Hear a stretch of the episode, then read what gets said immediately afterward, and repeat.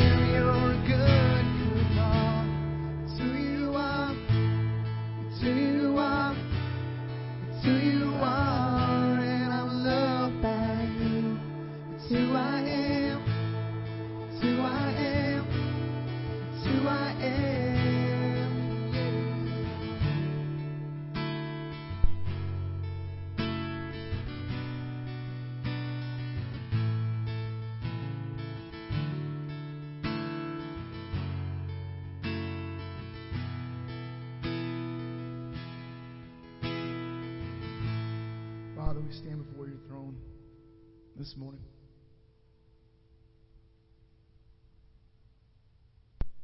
And I pray that as we worship you, as we lay our hearts before you right now, that, that we're here fully surrendered to you.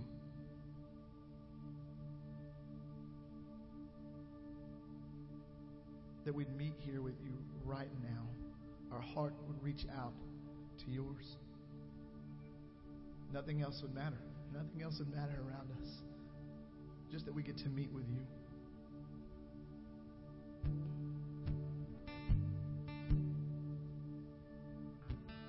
So I pray over these hearts here right now, over this church.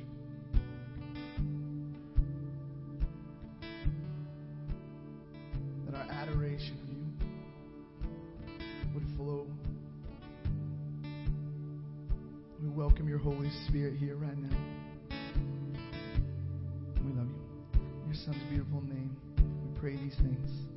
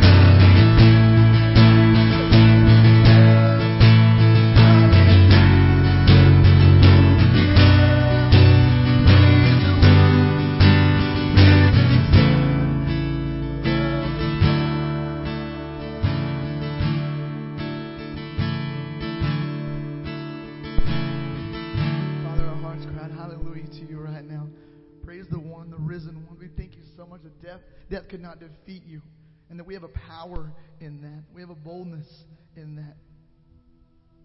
The beautiful thing about it is that your amazing grace reaches out to all of us. It reaches out to every heart here.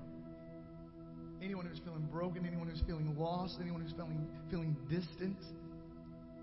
God, I ask your Holy Spirit, your amazing grace to just wash over us right now.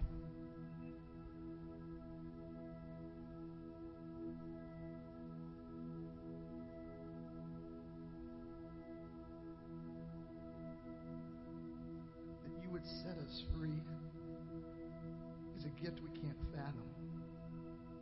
That you would pay the price for our sins is a gift we don't always understand.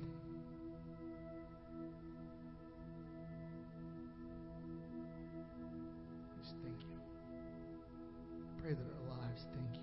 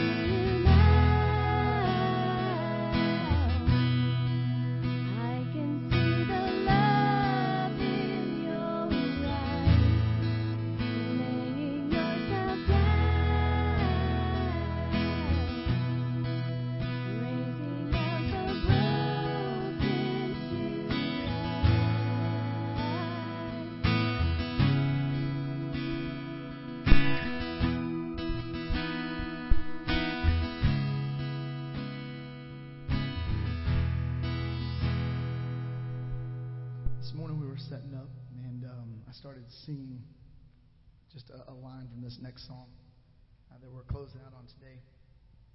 And sweet little Nola Bell came up. So that's my favorite song. And I asked why. Why, why is your favorite song? You could see her, her wheels turning.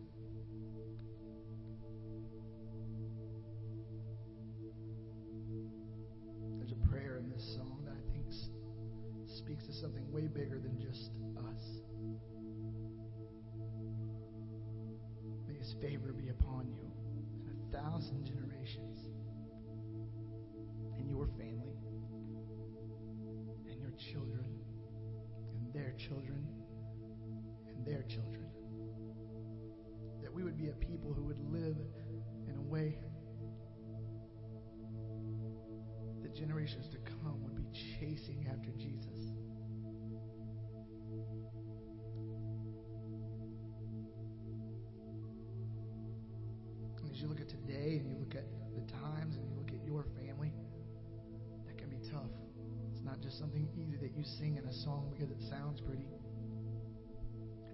declaration that we're making as we sing these words.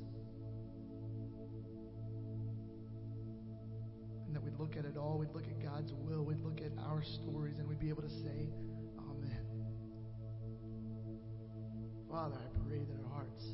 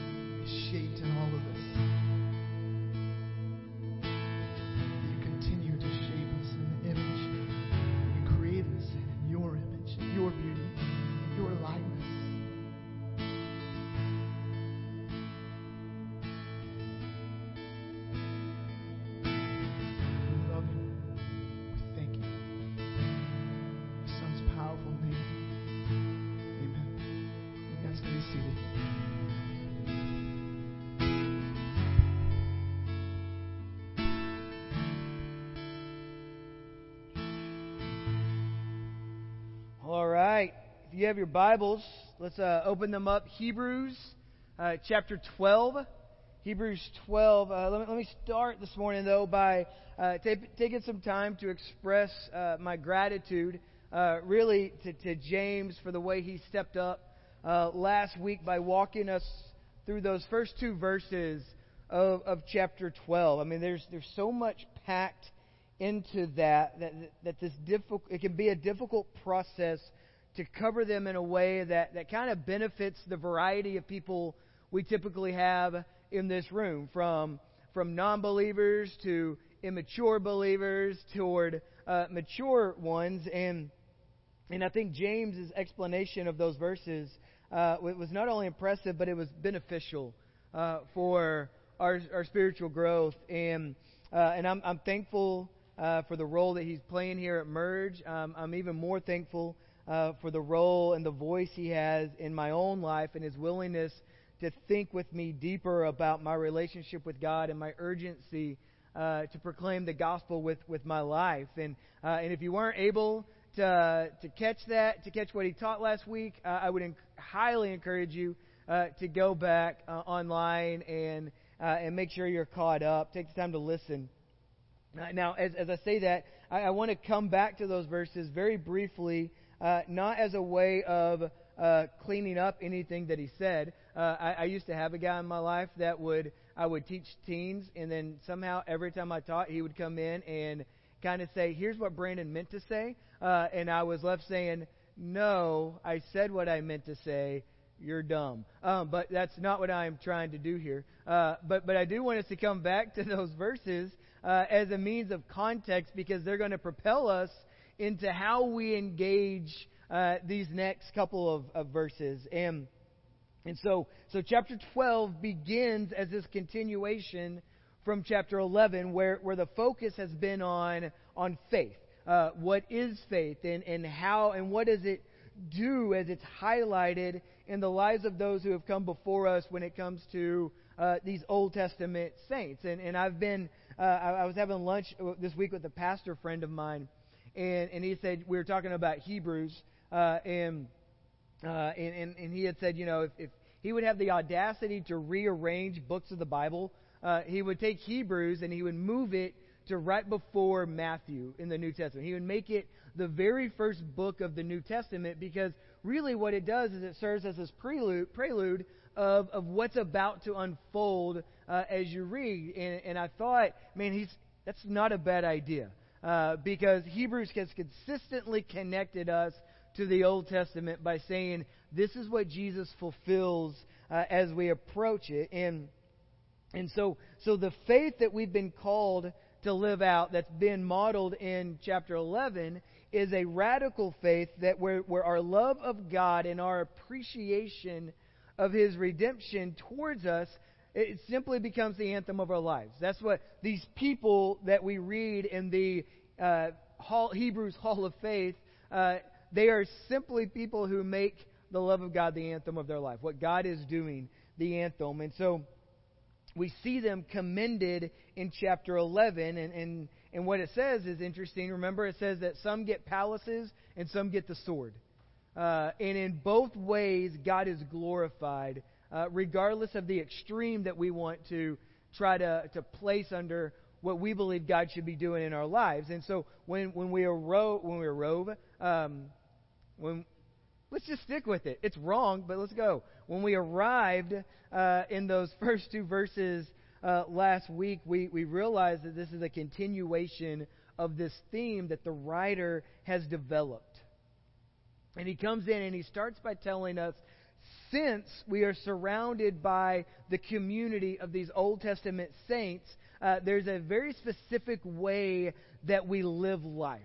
Uh, in fact, he says, namely, he says that we would lay aside every weight, that we would lay aside sin, which clings so closely to us, so that we can run with endurance the race that is set before us. And, and now, if we're curious about what this kind of life looks like, we, we don't have to go far because we're instructed to simply look at uh, Jesus and who has modeled for us how to live this type of life, showing that, that it is possible through the empowerment of, of the Holy Spirit. And, and these instructions are going to be incredibly important and relevant for us uh, when we come to these verses that we're chewing on this morning because, because we're going to explore God's involvement when the circumstances of our lives are painful. Uh, either either through the hostility of man or as a result of our inner battle against sin. And so, so both are going to kind of lead us to the same place in how God brings discipline into the lives of, of his children. Uh, and so, so as we do that, let, us keep in mind how at times the writer uh, brings a, a timeless principle by referring to his audience's present circumstances. You with there? Um, so, so he's not writing necessarily to you and me. He's writing to these Hebrew people, and and so so here he's going to be talking to his audience and who are in the midst of a great persecution. Uh, in fact, uh, we can learn from their persecution, but I think um, we need to acknowledge that what they were facing feels very much different from what we would consider persecution of the American church today. Uh, I think I think we are very soft uh, because when when the writer is addressing the Hebrews of his time, they were literally being hunted. Uh, they they were literally being persecuted and tortured uh, and and and, and uh, executed for their allegiance. Did I already say executed once?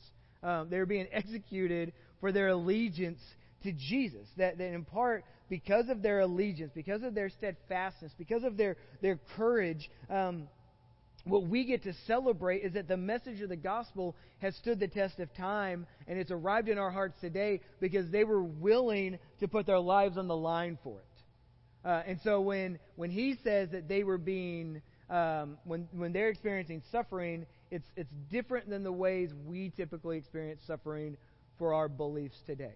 Um, and, and so, so in verse 1 and 2, we're instructed to lay aside every weight of sin that slows us from running toward Jesus. We're, we're instructed to strip away sin uh, that clings so closely. And then he says, let us run into these adventures of the God size. And now we arrive uh, in verse 3. And it simply says this uh, Consider him who endured from sinners such hostility against himself so that, okay, so that's a, those two words are good to circle, so that you may not grow weary or faint hearted.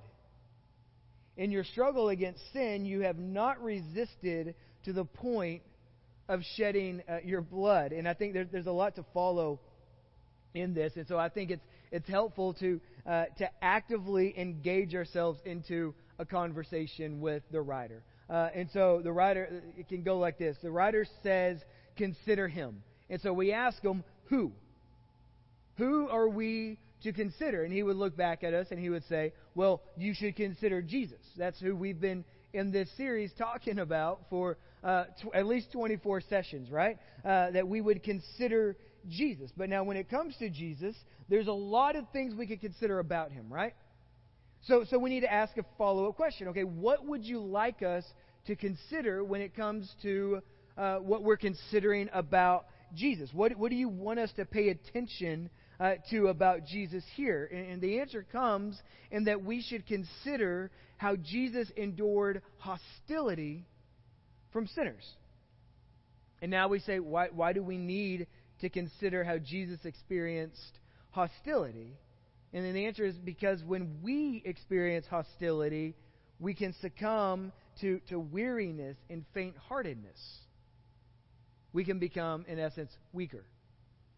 And so, so now, why is that important for us to recognize about ourselves? And it's a great question. I think the writer would say, great question. Let, let me explain that. When we are at our weakest, when we are weary and faint hearted, uh, when we are at our weakest, sin and temptation can feel at its strongest.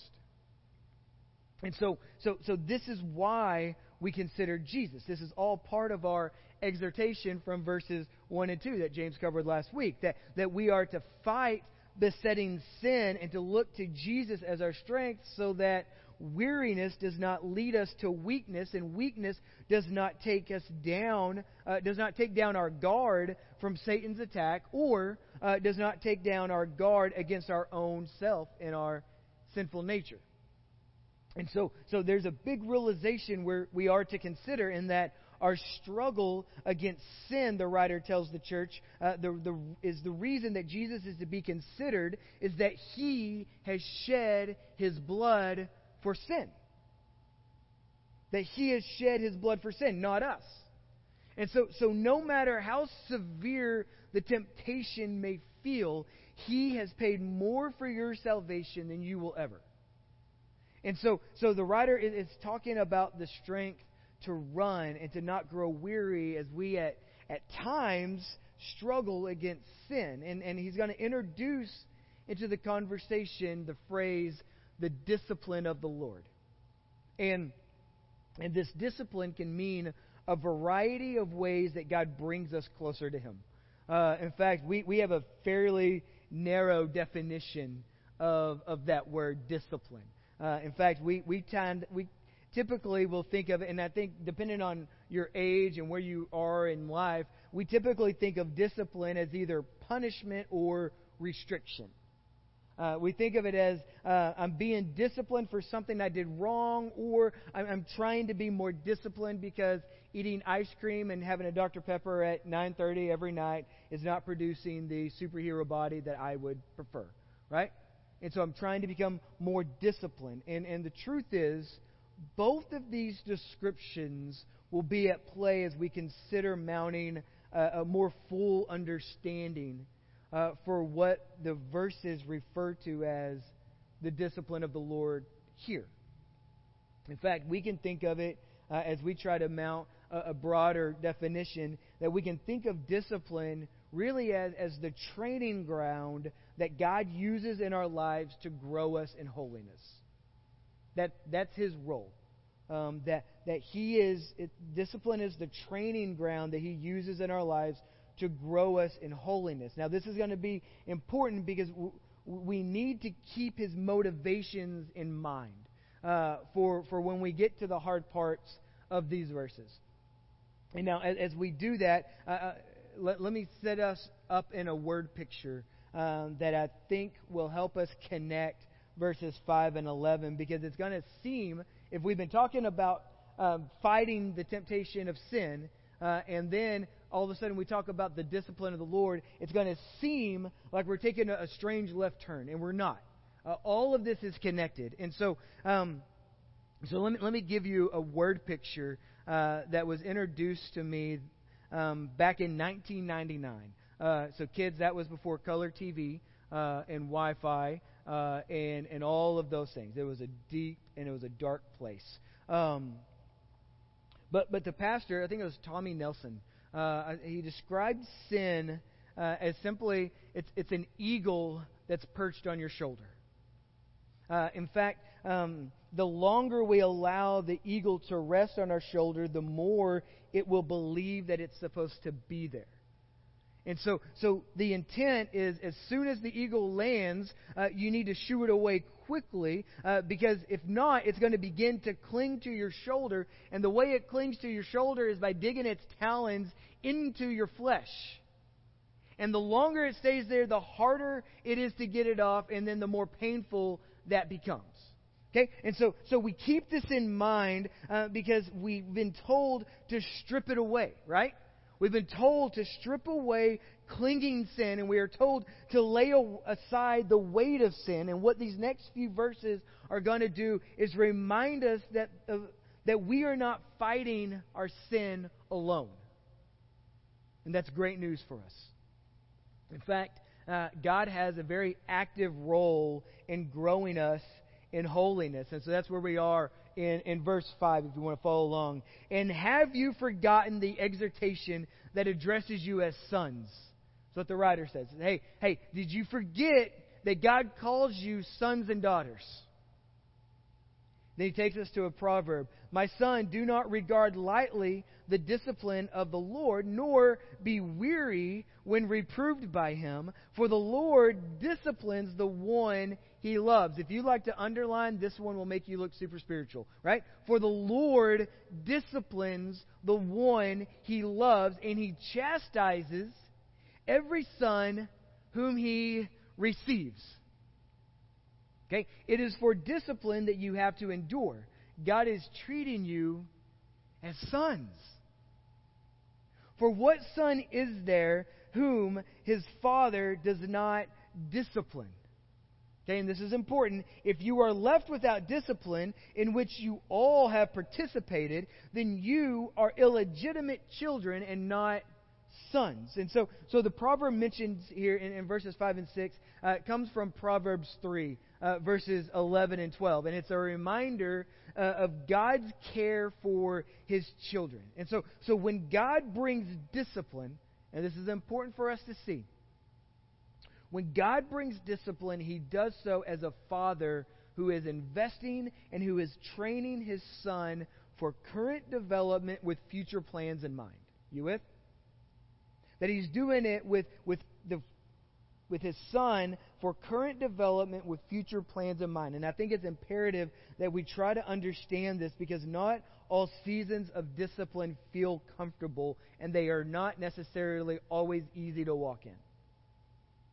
And, and I believe this proverb helps us by reminding us that God's motivation is that He disciplines the ones that He loves.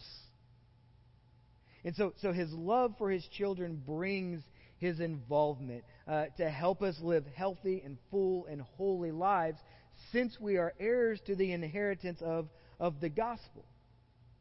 And then I think, as, as a side note, I think you get this incredible, um, Im- incredibly important motivation uh, as a parent uh, in, at the end of verse 7 in that, that parents, as parents, we too have a responsibility to invoke discipline in the lives of our children. And, and this should always be done as an extension of our love for them, right?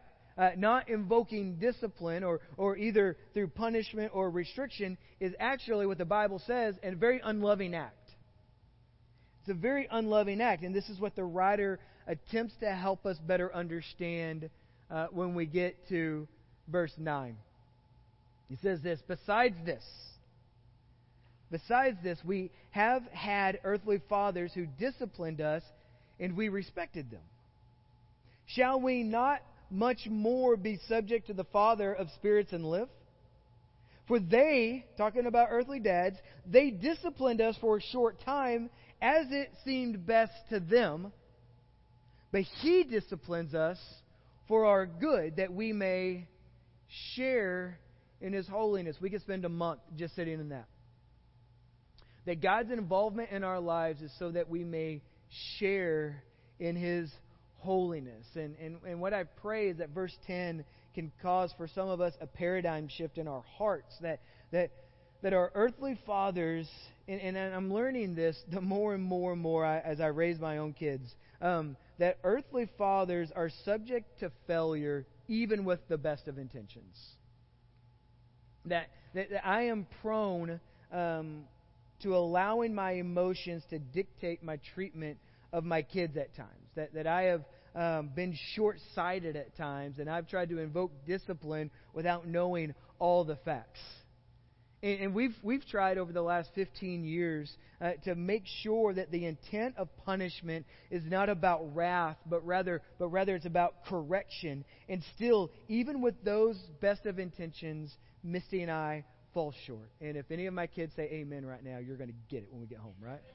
Um, but we still we we fall so incredibly short, and that's and, and this is how I interpret the, the gist of, of the middle of verse 10. And it says, as it seemed best to them. That, that I love my kids and I want to invoke discipline in their lives. And, uh, and, and I want my kids first to grow up knowing the love of God. And I want them to experience the love of God through my treatment of them. And then, then secondly, as, as I unleash them on the world one day, I don't want people blaming me for them. Right? And so, in this stage of our lives, we invoke discipline and we train and we, we try to encourage them toward, toward health and toward growth. And, and, and, and what we have here in verse 10 is asking us to come to a realization that, that if we can respect the attempts of our earthly fathers who disciplined us as best they knew how, then how much more adoration should we carry in our hearts for our Heavenly Father who has never disciplined us in a sinful or a failing way. Never once. He doesn't God doesn't have to muster up his best of intentions because he has always loved us in the best of ways for our good so that we may share in his holiness. This is what we're asking to be considered, meaning that, that we may share in his love and we may share in all the blessings that come attached uh, to his love as a byproduct. And then, by the way, even if there were no byproducts, that sharing in his love would sustain us for eternity. That's what we get to respond to here in these verses that the Lord always disciplines his children for their good without apology. And, and that is the direction of, of verse 10. But, but we know exper- we know that experience being we know through experience that that feeling of being grounded or punished or disciplined does not always feel good, right? And that's that's why verse 11 I think is given to us. We can rest here for a moment. For the moment, this is what it says in verse 11, for the moment all all discipline. So you can circle. That's a pretty big three-letter word. All discipline seems painful rather than pleasant. But later, you can circle that as well. But later, it yields the peaceful fruit of righteousness to those who have been, what's the word? Trained by it. Those who have been trained by it. For the moment, all discipline seems painful rather than pleasant. And everyone says, Amen, right? Now, now if we've chosen two components to describe discipline this morning. We chose both the discipline we experience as a mean of punishment and the discipline we experience as a means of, of restriction. And I think we probably uh, would, would, do it better here if we added another uh, lane, and that would be the discipline we experience as a means of a consistent practice uh, for growth that we can think of that as a, as a means of, of working out to get stronger. When Paul says, work out your salvation with fear and trembling, uh, he, I think he has this in mind. I think if, if you work out, you kind of get that idea. I had to work out this week. Um, I was told earlier in the day that, that Mark almost just quit on it altogether uh, on that workout. And I was like, well, wuss, right? So I get to this workout, and I almost quit working out forever. Uh, not just the workout, but forever. Because in the moment, it was painful. I didn't like it. But the benefit of the continued working out brings health and strength, right? And that's why some of us reluctantly do that.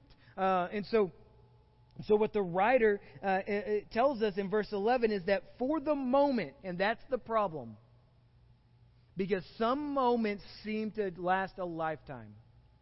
And it's only in hindsight that you realize that was just a moment.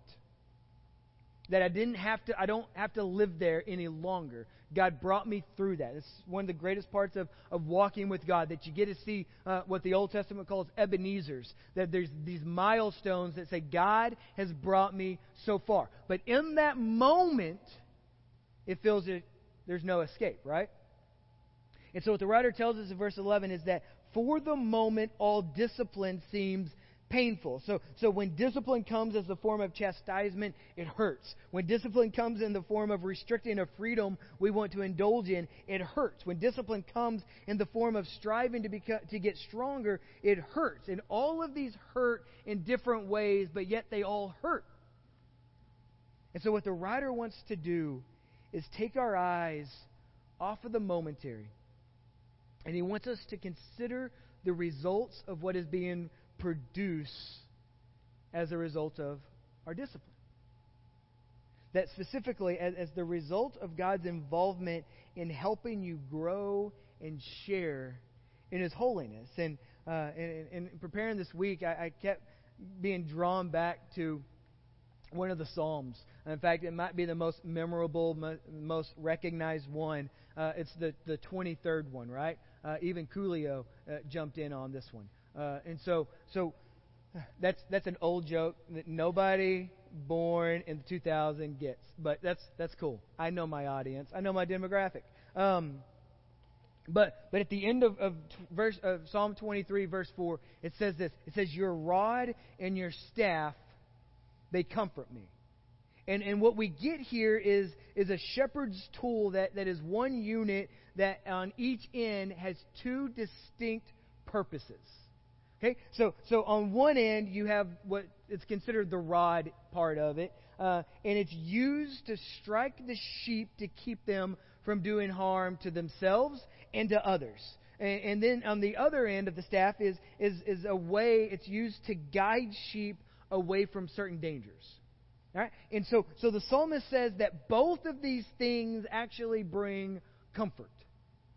Because not because of the tool, but because of who's using it. And so, so I don't, I don't believe there's a stretch of, of a to see a connection between Hebrews 12 and Psalm 23 because both of them are talking about how God treats his children. And so, so sometimes we experience the rod and it hurts. But it's important that we understand the intention. Okay? So, so when God swings the rod, it is never out of control. No matter how much we want to fight that, no matter how much we want to believe that at times, it is never out of control. And his intention is always to break off the sin. Okay, so let, us come back to our word picture that, that, that he's helping you get the eagle clinging to your shoulder. And the word will tell us that, that, that we should let this happen because if he allowed this sin to remain on your shoulder, it would eventually destroy you. Eventually, that's what it does. The rod brings momentary pain so that we do not end up in an irreversible state apart from Him. And so, so there are times it feels like, and He may be swinging harder and harder than He has ever before.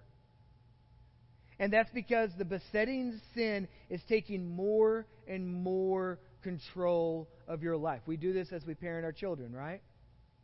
First, you bring a warning, then you bring a slap to the hand.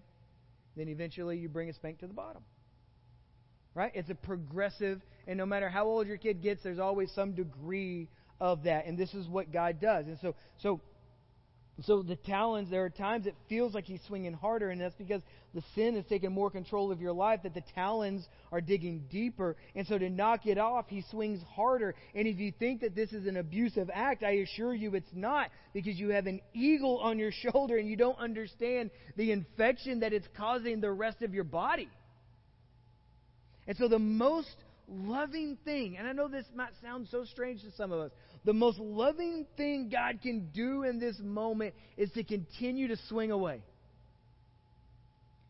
And some of us say, I don't want him knocking that eagle off of my shoulder because I like that eagle on my shoulder. And he says, Yes, it's cool to have an eagle on your shoulder, but you don't understand what's happening beneath the surface. You don't understand how deep and how, how, how rotten your shoulders becoming. And eventually, what happens here starts to happen here. And then what happens here affects the entire body. And so, so the other side is, is the staff, which is used to guide us to greener pastures, which we love, right? We love that part of the psalm. Uh, he leads me to, to greener pastures. Uh, but, but in doing that, he also guides us away from danger. And it dawns on me this week that, that sometimes we can mistake, uh, uh, we can make a mistake at times for greener pastures um, that they're not greener. We just think they are. And so God guides us away, and we're like, no, no, no, I want to go over there. And God's like, you don't. No, no, no, I do, I do want to go over there. No, no, I'm telling you, it's not as green as you think it is. But at the time, we feel we're being restricted by Him. I think it's, it's kind of like walking with your kid when they were young on the side of the road and, and you grab their hand to keep them from going into the street, right? Then eventually, if you let go, they start to kind of wander over uh, into the street, and you would grab their hand again and you would guide them away from danger. And, and at the time, they don't see the danger of it. They don't know. They don't know what you know that there are cars that are driving past, and they might not be aware of you. And so God brings us back and brings us back. And, and your restriction in that moment is actually this loving act where one day we will understand God's actions. But, but in this moment, our kids get angry and they throw tantrums because what they want to do is play in the street. And God says, a diesel will run right over you. So, let's start. We can wrap this up. Fine. I, I was hoping to get a lot further today. Uh, I was hoping to get us through a, more passages, but we, I think this is probably the best place to stop. Um, because we'll pick up next week in, in verse 12. It's going to give us an action to carry as a result of understanding God's aim is, is in regards to the discipline of His children. And so, but let me tell you why, why this is important. And, uh, and, and I don't know if this will be helpful to you, but it's been helpful to me. Um, that, that most of the time, when it comes to our fight against sin, when it comes to knowing that we are being tempted, uh, when it comes to knowing that we are actively indul- indulging in, in sin, um, we think that the process is solo. Um, that that we need to fight sin on our own, uh, and then once we fight it, we can feel like we can go back into the presence of God. That we can say, "Hey, I cleaned it up. I cleaned up my act. Now I think you'll love me more." And the problem with that is it removes him from the equation. That, that what these verses are telling us is that God is actively involved in your holiness, in your growing up in Christ. Uh, he's actively involved in, in your salvation, and uh, he's actively involved in your redemption. And so, so we come back and we consider Jesus who shows us how to fight temptation well, how to lay uh, aside every weight and to run his race well. That, that we will, and we'll consider more of this next week. But, but I think perhaps the best place to, to, to stop here is to acknowledge that God has an active role in my holiness. And sometimes we are drawn closer to Him through, like the words of Zephaniah, that, that the Lord sings over us. And it's easy in those moments to want to cuddle up next to Him and to want to feel His embrace and to want to press in and press in and press in. And, and, and, and in those moments, He is showing us His love. But then there are these other moments, and this is what I want you to understand, that are equally as loving. When He steps in and He says, you, We need to deal with this. Because you don't realize how deep it's setting into your heart. I'm going to restrict you. I'm going to strike you. And again, we, we come back to this. It's so hard for us to understand this because we've never seen this done purely except through Him. Because even with the best of intentions, we still have abusive fathers, right? Even with, with, with fathers that we would consider abusive, the rest of the world wouldn't, but we feel that they are in that moment. And so, what we get to realize here prayerfully is that God is actively involved today in your holiness. That you don't have to hide from Him, you don't have to try to clean up more of your act before you can go to Him. That because of Jesus, and we've been saying this, you have confidence and access to God. So I think where I want to end is I, I put this in, but I, I didn't know if I was going to use it. We're going to use it. Okay? Is that okay? Okay, good. All right. Psalm 23. It's one of, it's one of my favorites. I want you to listen to the movement of God here. The Lord is my shepherd. I shall not want. He makes me lie down in green pastures. He, he leads me beside still waters. He restores my soul. He leads me in paths of righteousness for His name's sake. And even though, even though, even though I walk through the valley of the shadow of death, I will fear no evil, for you are with me. Your rod and your staff, they comfort me. You prepare a table before me in the presence of my enemies. You anoint my head with oil. My cup, it overflows. And then the psalmist gets to this end and he's like, How great is this? And then how assured is this? And he finishes, he says, Surely goodness and mercy shall follow me all the days of my life. And I shall dwell in the house of the Lord forever. So, our desire this week is to love God by. You need prayer today, we, we want to pray with you. Maybe, maybe you do have a sin issue that you've been unwilling to, to, to deal with, or maybe you have a sin issue that you don't feel uh, capable of, of dealing with. We want to come alongside you. We want to pray with you. We want to fight alongside you. Maybe you don't know how to consider Jesus. Maybe you don't have a relationship with Him, so considering Him seems like a foreign thought to you. We'd love to talk to you. I'd love to just talk with you about how Jesus has changed my life. If you need that this morning, we want to we want to do that. We'll have some people over on this side. That fly is driving me nuts.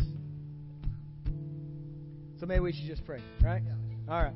The fly one, everybody. Let's pray. Father, we come to you and we thank you that you love us, that you care for us, and even in your great care for us, at times you discipline us. So, Father, what I pray is, is that, that you would help us see um, not, not the act of the discipline, but the result of it. That we would know we are being disciplined at times by you because you love us, and that you are disciplining us in perfect ways. Perfect ways. Not with the best of intentions, but perfectly. So, Father, what I pray in, in, regards to that is that you would help us loosen our grip on our expectations of how you should treat us. Who are we? That you would even be mindful of us.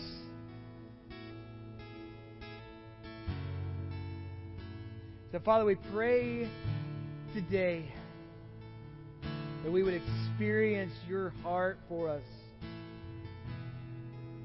And that as we see more and more of your love, we would long to live in ways that please you. We love you. It's in Jesus' name.